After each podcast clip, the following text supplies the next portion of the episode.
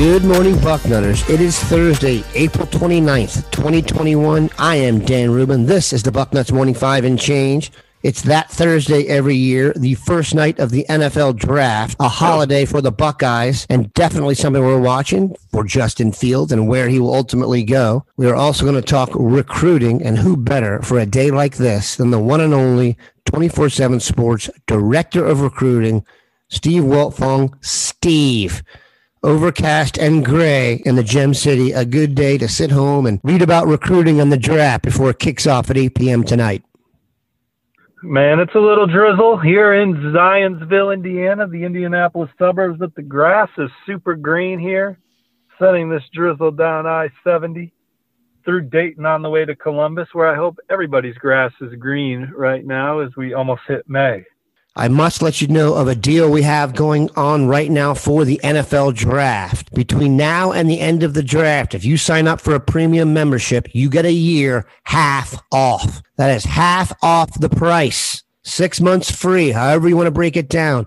Also, if you are an existing monthly user, you can upgrade right now to a premium full-year membership for half the price. Our existing users are always asking when the deals will be for them. This is one of them. If you're a monthly user, you can upgrade now to an annual for half the price. That's a great deal. It lasts throughout the draft. There will be Buckeyes picked probably in almost every single round, so it's something you want to be here for. You also want to be here for the exclusive recruiting information. That's what Steve Wolfong brings to the table.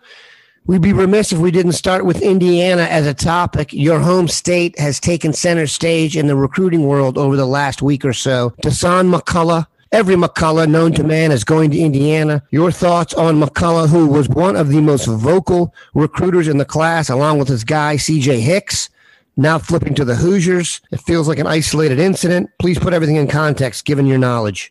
Well, honestly, I was talking to the McCullough family a couple of weeks ago and, got word that Day McCullough, the younger brother, top 247 2023 recruit, was a lean to the Hoosiers, and so put in that crystal ball, and then he committed shortly after. But at that same event, I asked if it was possible that Dasan could flip to Indiana, and I was told it would take something major for that to happen.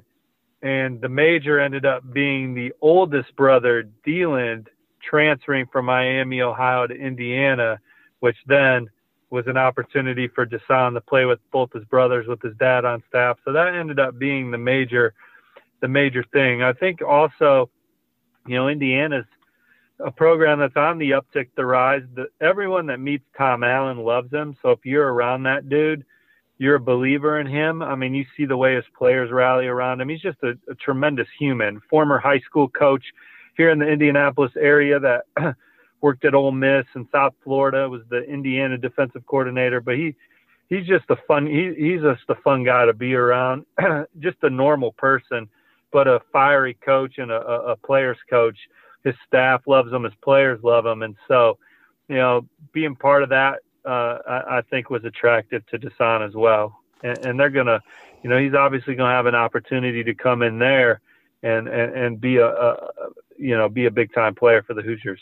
Conspiracy theorists will tell you that Indiana hired his dad, Dylan McCullough, Sr., in order to pull this off and get Dasan to go from Ohio State to Indiana. Do you buy that? No, I think that Indiana needed a running backs coach when Mike Hart left for his alma mater up at Michigan. And Dylan had worked at Indiana prior. And that also played a part in the decision. The family's so familiar with Bloomington, but dad worked at Indiana, then was at USC, coach Ronald Jones, and spent the last 3 years at the Kansas City Chiefs. And I think he's the associate head coach at Indiana too. So they gave him a promotion to come back to Bloomington. He is a good football coach. His sons happen to be good players, and Dylan was a good player too. I think he was a finalist for the Doak Walker Award when he played at Miami, Ohio. And so he's got some serious pedigree to him, and the apple didn't fall far from the tree for his children. Translated, if you want to blame someone for Dasan McCullough leaving Ohio State, blame Mike Hart. All right, let's move on. Addison Nichols, offensive lineman from Georgia, Georgia, Ohio State, and USC. For a Georgia native, I asked you before the show, were Ohio State and USC just recruitment window dressing here? And you said no. Well, he's got a top five, but I think those are the three that I have a keen eye on. And I think Addison Nichols is really big on the business schools of these programs and the networking. And I think that USC, Ohio State, and Georgia have shown him tremendous business schools, and with the way that they put their football players in positions to network and be successful while they're student athletes. I think that has all three schools in a good spot. In addition to the offensive line pedigree, I think USC's anticipating another high draft pick at the position, which Addison has pointed out to me. And then certainly Ohio State and Georgia have had a ton of those. Ohio State's been near the top for most of this process, and they've done a good job. He's been a priority for Coach Studd and Coach Day and company for a while. So we'll see how these official visits shake out. Ohio State's way in that one. Always tough to beat Georgia for an in-state kid, but the Buckeyes have proven they can beat in-state U for a blue chipper before. With the removal of the pandemic restrictions, we are going to have visits again. Recruits will be on campus, and there are schools that have lined up major weekends. You did a big story on a bunch of them. Ohio State looks like it will be the caboose of those weekends. Try and put everything in context for us. I like Ohio State being there at the end because you know they're going to do a good job recruiting the kid all the way through up until the visit, and getting the last word, I think, is important. I think oftentimes being the last place a kid sees before they make a decision that summer going into their senior season could be big for the Buckeyes. These recruits are going to get a car wash fast and furious after not being on the road for a while. So it should be very interesting. Once again, we feel like the Buckeyes will do quite well. Take a quick break, come back, talk NFL draft. All right, we are back. Anybody who has listened to this show for a while knows Steve plays favorites. Just kidding, but there are some kids he's been covering for a while. One of them, Pete Werner, Indianapolis native, is rocketing up draft charts. I even heard a rumor that he was going to go in the late first round. I don't think that will happen, but it seems like his versatility will get him picked in the second or third round. So your PR campaign has worked out well for Pete. As on the front row know that my two favorite Buckeyes of the last 5-6 years has been Terry McLaurin and Pete Werner for obvious reasons. They played their ball here in Indianapolis, got to know them well and their families.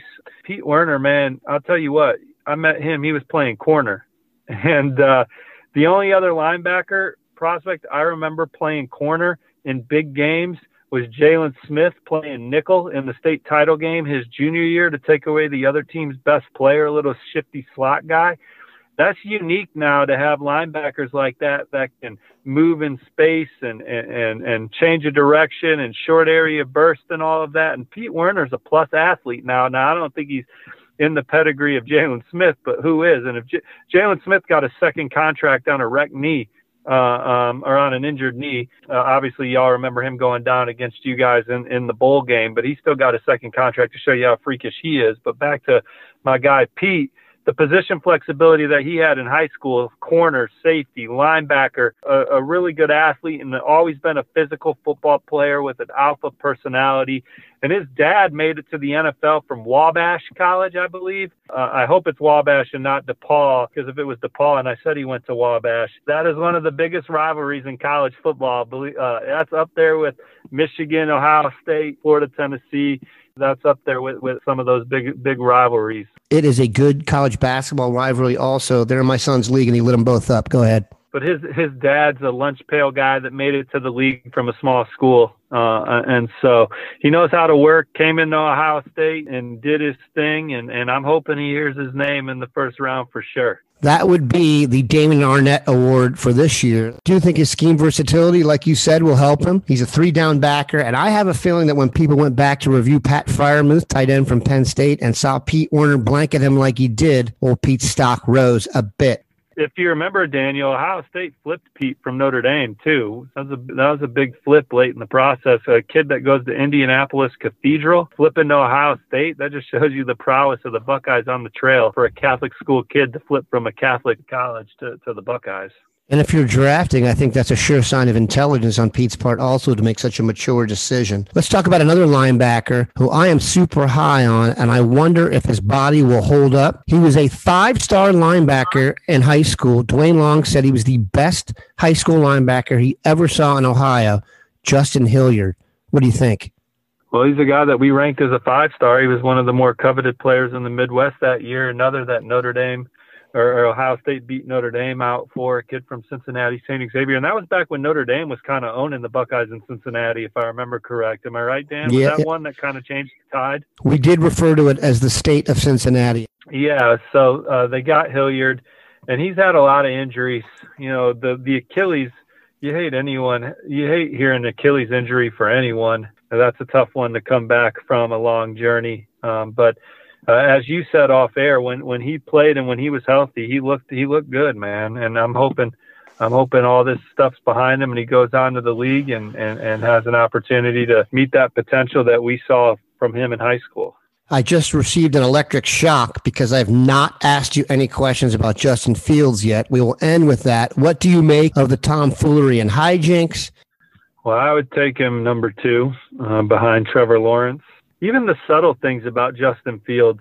First of all, he's a tremendous athlete, but if you go back to that Penn State game 2 years ago in Columbus, he was a major difference maker in that game of just being able to extend plays and keep drives alive on third down so many times in that game, which ended up being the difference in that ball game, whether it was him running or escaping and making a play with the football. I just think he's a tough, hard-nosed kid, and he doesn't get enough credit for that. And, you know, he's always been a performer. I think if you pick him up and put him at North Dakota State, he gets as much fanfare at that position that we've seen from a FCS program since Steve McNair. I mean, he would have dominated. I would have been a dominant player at that level. Hell, he was a dominant player at this level. And, I say that knowing that I'm not in these NFL scouting rooms and they've all watched more than me and they've gone out and met with these kids and formed an opinion on a million things that I'm not privy to.